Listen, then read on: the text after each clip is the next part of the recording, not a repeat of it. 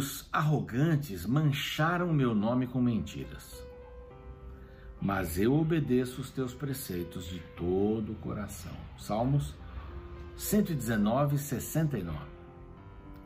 Olha que interessante. Os arrogantes falam mentiras de mim, mancham meu nome, mas eu obedeço os teus preceitos de todo o coração. As circunstâncias da vida não vão me fazer ser aquilo que eu não sou. Eu não quero ser isso. Gritou comigo, eu grito com você. Não, as circunstâncias da vida vão me fazer falar, não vão me fazer falar alto com você, eu vou falar baixinho. Eu não vou perder a paciência, porque os teus preceitos estão no meu coração. Essa é, essa é a palavra de Deus maravilhosa. E este aqui é o programa Reavivados por Sua Palavra da TV Novo Tempo. O objetivo é reavivar-nos com a palavra de Deus diariamente. A gente não come uma vez por semana. A gente não come uma vez por mês ou uma vez por ano. A gente come todos os dias três refeições por dia. Isso indica um pouco como nós deveríamos nos alimentar espiritualmente durante todo o tempo. Todo o tempo. Fundamental e a palavra nos ajuda para isso. E aqui seis da manhã, nós estamos sempre com um novo programa e às três da manhã do outro dia, repetição. Estamos no NT Play, estamos também uh, no Spotify, no Deezer, para você poder ouvir aí na sua viagem, no seu carro, em outro lugar, seu fone de ouvido, ouvir a palavra de Deus todos os dias aqui, meia horinha, coisa simples. E, e tenho certeza que você vai ficar muito feliz e transformado, transformado. Queremos dizer que nós também, também estamos no YouTube. Ali nós temos um canal com muita gente, uns 360 mil pessoas mais ou menos. Queremos um milhão, dois, três, quatro, cinco, dez, cem milhões, né? Seis bilhões, sete bilhões. É, quanto mais gente ouvindo a palavra de Deus, melhor. Né? E queremos mandar um abraço especial para você que está lá no YouTube. Se você não se inscreveu ainda, vai lá se inscrever. Reavivados por Sua Palavra NT, o nosso canal. Clique no sininho para receber as novidades, dê o seu like e também compartilhe o programa. Nós queremos oferecer para você essa linda revista aqui, olha. É um estudo bíblico, o Espírito Santo, o Deus dos bastidores. Essa revista é fundamental para você entender a, a, ação do Espírito, 15 temas. E aqui está um número de telefone para você entrar em contato, é gratuito. A revista é gratuita, digo melhor. Você vai receber em sua casa, escritório, onde você quiser. Agora, pegue esse número e passe para os amigos, diga, quer estudar sobre o Espírito Santo? Ligue para cá. Queremos mandar um abraço para você que está no que é, né? Anjo da Esperança, que está nesse ministério da propagação da palavra em português e espanhol para todo mundo, através do, das rádios, TV, mídias sociais, cursos bíblicos. Nós agradecemos muito seu empenho, seu amor e queremos dizer que estamos pregando a palavra. Se você quiser se tornar um anjo da esperança, aqui está um número também para você poder se valer. Êxodo, Êxodo. Dois capítulos, os dois primeiros capítulos falam há cerca de 80 anos, ou falam de 80 anos. E os 38 capítulos restantes, um ano. O que aconteceu em um ano? Então, vamos atentar bem, porque é um livro maravilhoso, termina a era patriarcal, começa a era mosaica aqui. Não é? É um, é um livro que fala sobre alguns personagens, Amenhotep, Hatshepsut, é isso mesmo? Hatsep, Hatshepsut, que é dita como a mãe de Moisés. Tutmés, terceiro, quarto. Essa foi a época que Moisés viveu. Agora ele vai falar dele. O primeiro capítulo, o primeiro livro fala da expansão do povo de Israel, o crescimento do povo de Israel debaixo do Egito. Formação do povo de Israel. Agora o povo de Israel vai sair daí, êxodo, saída.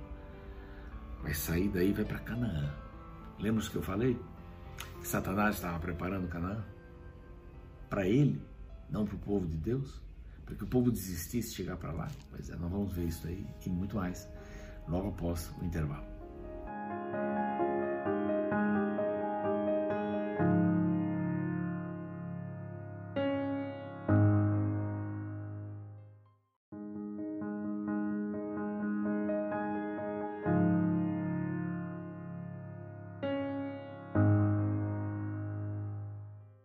Muito bem, já estamos de volta. Esse é o seu programa Reavivados, por sua palavra aqui da TV Novo Tempo e vamos estudar agora Êxodo, começando com o primeiro capítulo. Vai falar da história do povo de Israel saindo do Egito, não é? Ficaram ali e cresceram ali, foram fecundos. Nós vamos entender um pouquinho melhor essa saída do povo daqui a pouquinho. Nos próximos capítulos nós vamos ter essa história do Êxodo.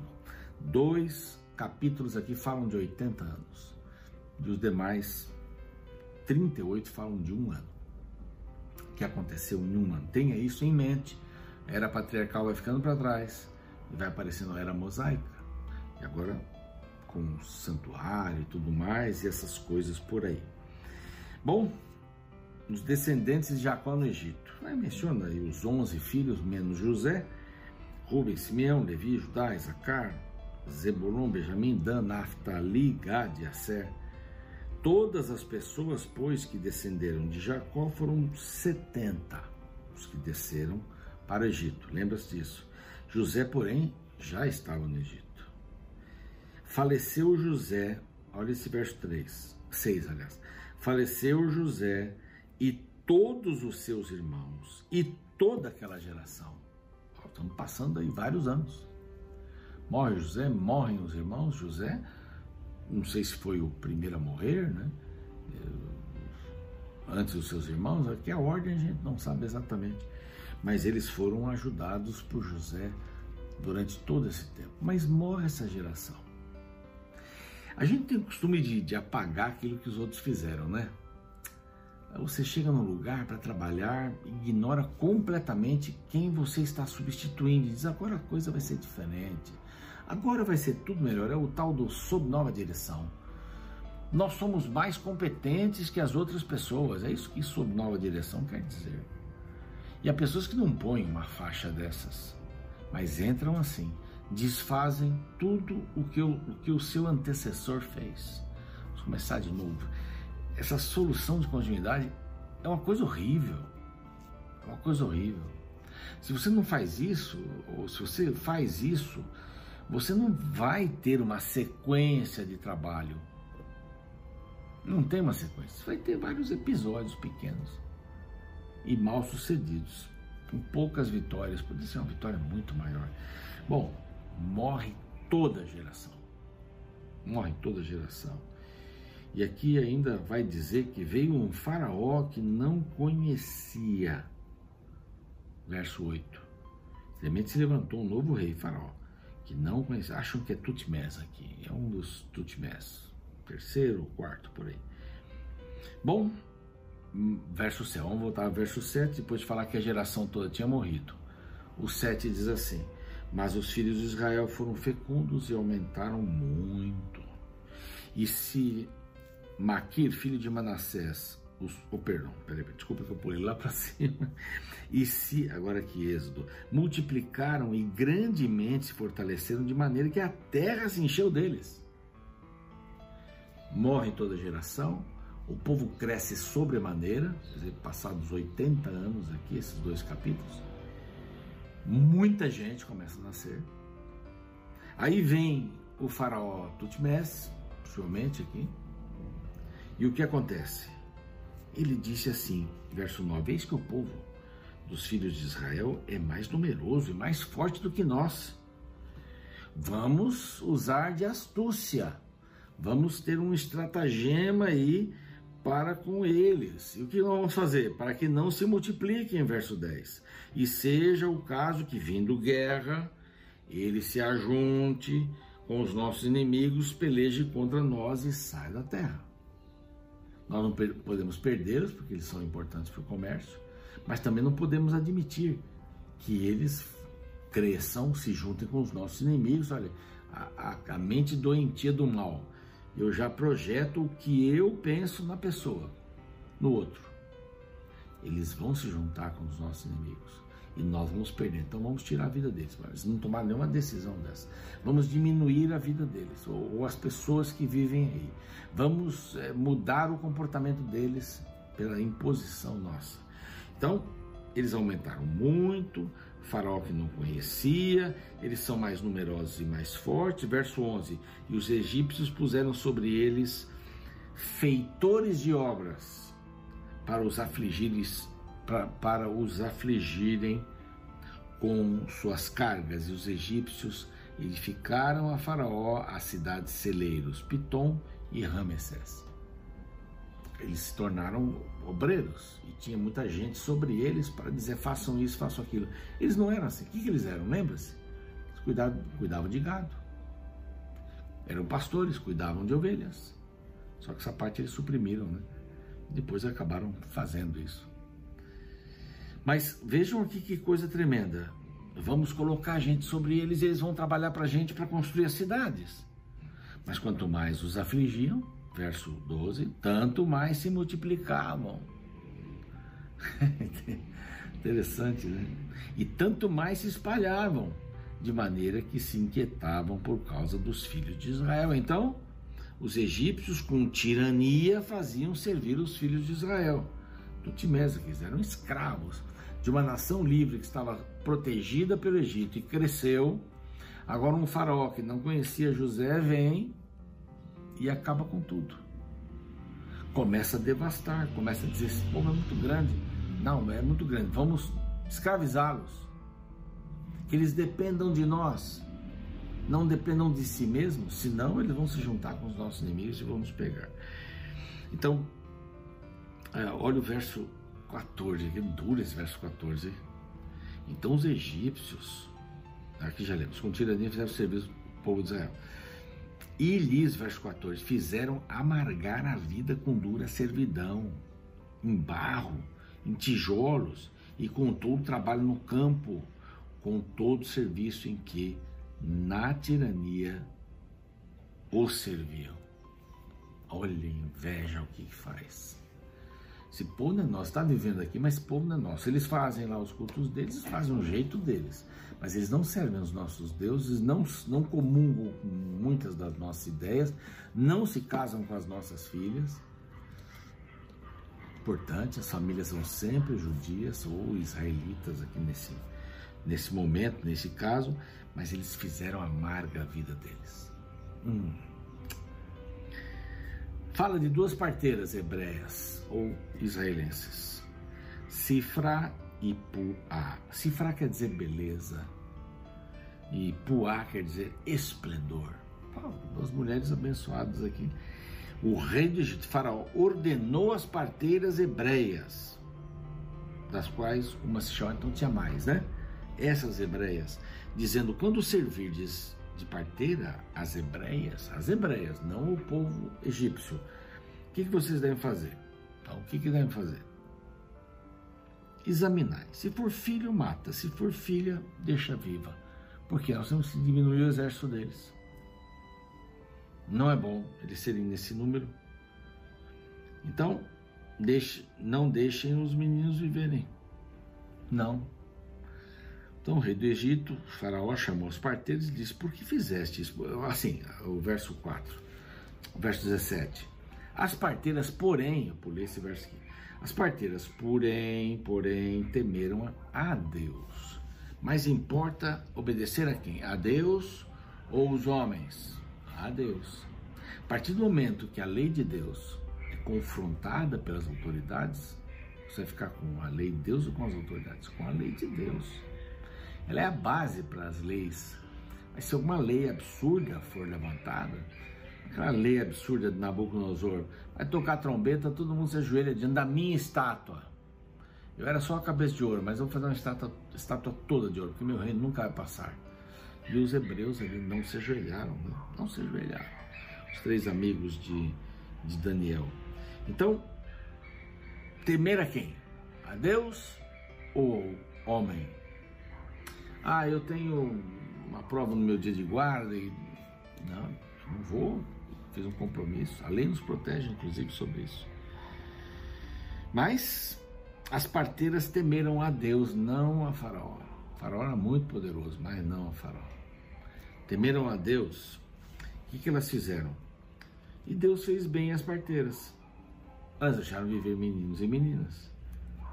E o povo aumentou e se tornou muito forte. Aí, uh, verso 21 ainda confirma, né? as parteiras temeram a Deus e lhe, lhes constituiu família. Então ordenou o faraó a todos, todo o povo, dizendo a todos os filhos que nascerem aos hebreus lançareis no Nilo meninos, mas as meninas podem deixar vivas. Que coisa tremenda. Você lembra um pouquinho? Maior exemplo, um dos maiores exemplos, ilustrações eh, de Jesus foi Moisés. Para o seu nascimento, antes, mate todos os meninos. É o diabo. O diabo ia fazer tudo para que eles não entrassem em Canaã. O diabo ia fazer tudo para que o Messias não nascesse. Tudo, tudo. E lá ele tocou no coração de Herodes, que mandou matar crianças dois anos e meio para baixo. Aqui, faraó mandou matar todos os meninos para que eles não crescessem mais. As partidas não faziam isso. E daqui a pouco vem a história de Joquebede. e ele não. É a história de Moisés. Ele vai aparecer aqui agora. Aparece desde o seu nascimento. Bom, a quem eu devo obedecer? A Deus ou ao homem? Nessa encruzilhada da vida, a quem? Podem vir faraós diferentes, mas eu não mudo. Eu sigo sempre ao Senhor. Eu não danço conforme a música, essa é a expressão. Que você seja fiel a Deus e guarde os seus preceitos no coração, mesmo que falem mal de você, guarde aí no coração porque eles vão te dar sustentação para a vida. Vamos orar? Vamos orar nesse momento. Pai querido, nós te agradecemos muito pela bênção de podermos estudar a tua palavra agora em Êxodo e descobrir tantas maravilhas aqui nesse primeiro capítulo. Que o Senhor conforte nosso coração e que não descansemos aqui enquanto a injustiça houver.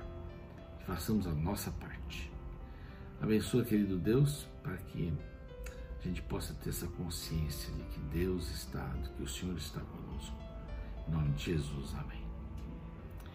Fico por aqui, amanhã a gente se vê com o segundo capítulo de Êxodo, né? A coisa está correndo. Até mais. No mundo corporativo existe uma expressão bem famosa que declara: Jabuti não sobe em árvore.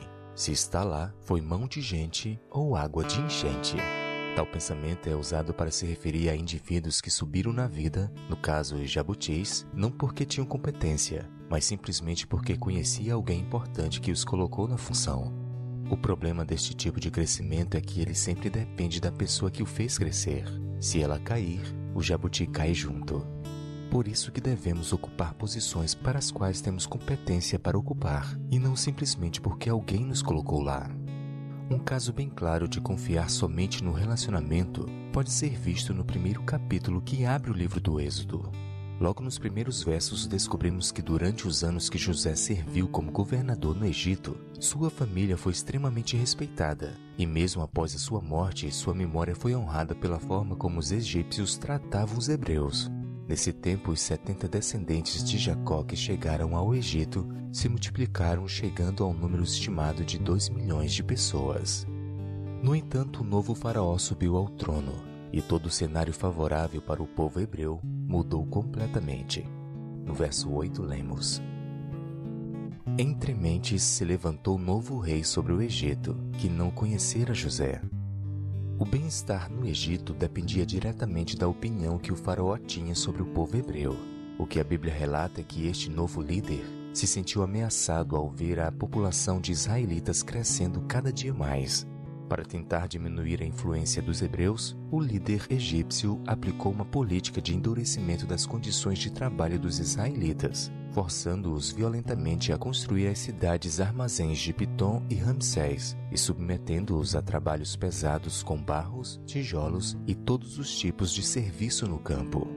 Além disso, o faraó ordenou às parteiras dos hebreus Sifrá e Poá que matasse os meninos no momento do parto, deixando sobreviver somente as meninas. Porém, elas, temendo a Deus, não obedeceram a faraó. Neste contexto turbulento, Deus levantou um líder para conduzir seu povo para fora do Egito. Afinal, o cenário havia mudado e os israelitas não eram mais bem-vindos naquela terra. Era hora de partir. Apesar de ser introdutório, este primeiro capítulo nos ensina a jamais basearmos a estabilidade de nossa vida nas relações humanas que temos. As pessoas mudam, os cenários se alteram. O que hoje é favorável para você, amanhã pode não ser mais. Por isso, é melhor confiar em Deus eterno e poderoso do que em homens mutáveis, instáveis e passageiros.